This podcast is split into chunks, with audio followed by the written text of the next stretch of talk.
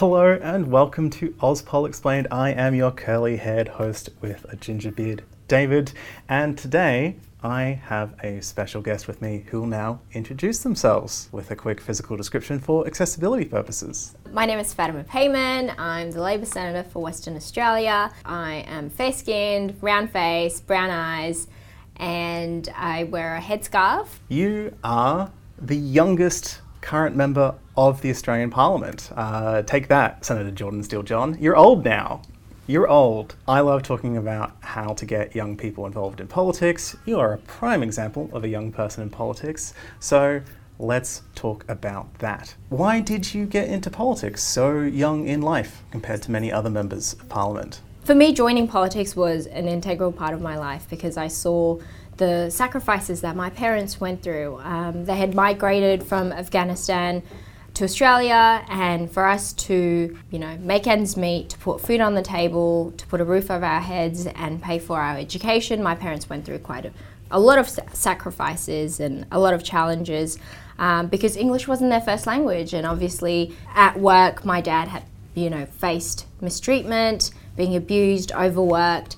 And later on, when I joined United Workers Union as an organiser, that's when I realised that that sort of treatment was felt across by many other workers. And so for me, joining politics or joining a party that I felt heard, I felt seen, and like I belonged uh, was what drove me to make a difference in people's lives. And when the opportunity came to put my hand up as a Senate candidate, I took it because we need representation in Parliament because you can't be what you can't see. What challenges did you encounter during the campaign? Uh, was being young an issue or a detriment to this campaign, do you think? I actually experienced an overwhelming level of support, and I think that indicated the appetite um, Australians had for change, for seeing that representation that we always talk about. We talk about multiculturalism, we talk about how uh, Australia is this incredible melting pot of cultures. You're talking a lot about, you know, representation in Parliament um, and young people's voices are not overly represented in Parliament. What value and strength does sort of a, a, younger person's perspective bring to parliamentary debate? Well, it's very important to have all voices heard at the table, right? Um, and as a young person myself, I bring a different perspective when we're debating about issues that impact um, young people's lives. And I think during the campaign, time and time again, I've heard from young people who are saying who who felt like they were underrepresented, who felt like they were completely um, put off by politics. Having a young person, and I mean Jordan Steele John's still considered a young person, so we're in the same camp in terms of being young, um, but we're advocating for young people, and no matter what settings I find myself, I'll always be an advocate. What do you think is the greatest barrier for young people to get into politics? I think one of the greatest barriers, aside from that lack of confidence or uh, not understanding where to begin, um, there's also that level of uh, not believing in their own abilities. So, imposter syndrome, it impacted me. You know, I still have to battle it every single day of my life. But um, I think for young people, it's important for them to channel that activism and the passion into an avenue um, and understanding where they can channel that energy basically to impact change. What advice do you have for young people who want to be more active or interested in politics, but they don't want to be candidates? Like becoming a candidate isn't for everyone, but I think there's a lot more that goes behind the scenes that we often don't see when it comes to campaigning or being involved politically. Uh, it things like going to meetings and uh, events or getting involved in grassroots level campaigning. Um, obviously, you'll have to identify and really figure out what your values are and what party aligns with those values. And for me, I found that in the Labor Party, um, but I'd definitely, you know, advise everyone to go out there, figure out what they want to do, and really um, pick up those skills of like engaging with communities um, and engaging in policy making forums and really have their voices um, shared out there. So, you know, you can't just sit on the sidelines and expect change to happen.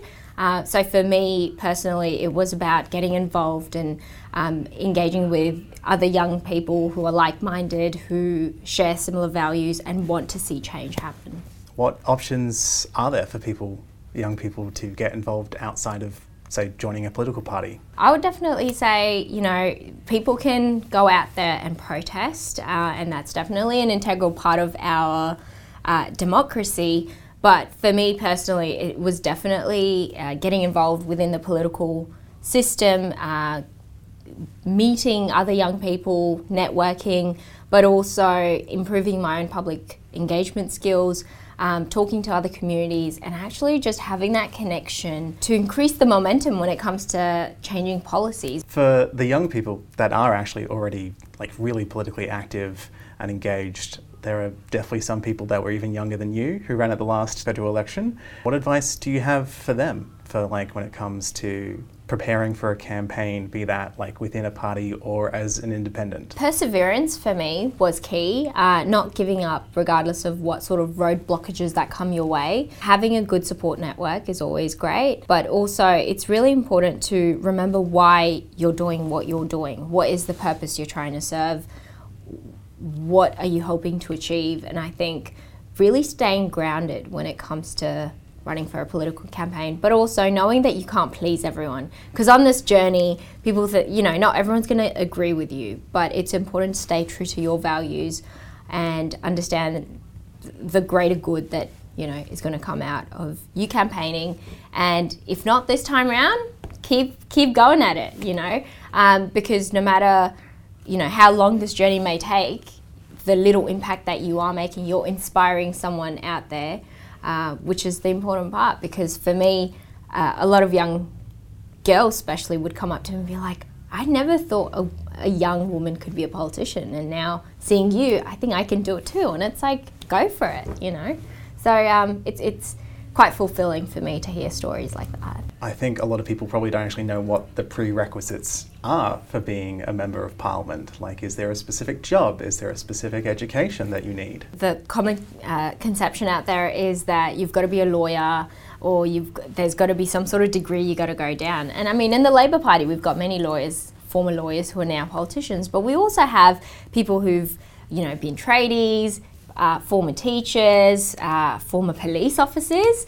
Um, so I think really you just have to have the passion to be a representative for your community, to actually listen and um, to be their voice in Parliament. Um, that will actually drive you and make you successful, not really a particular resume.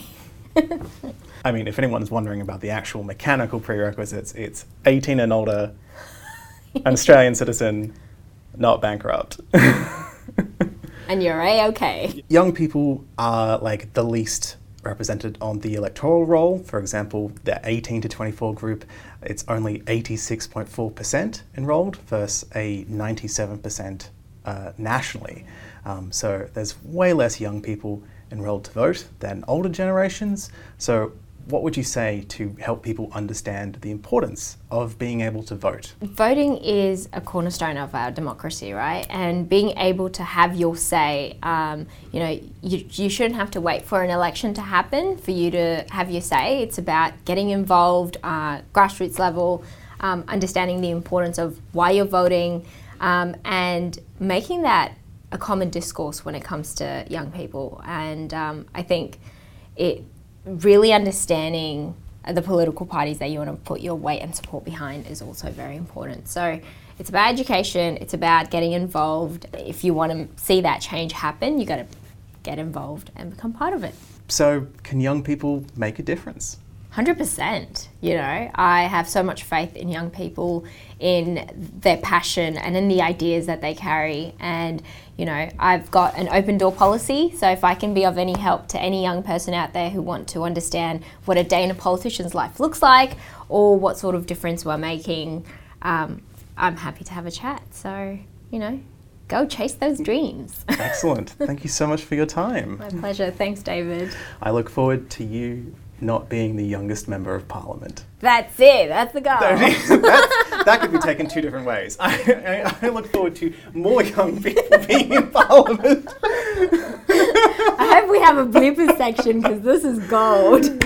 Wonderful. Uh, It's great, yeah. And there you have it. Thank you so much for tuning in. I hope you've enjoyed this. Share, subscribe, all those sorts of things. Thank you so much to my supporters on Patreon. And if you are a young person considering learning more about politics, get involved. Uh, reach out, find political parties that align with your values, and yeah, just find a way to learn more. Get involved, have your voice heard, and I will see you next time.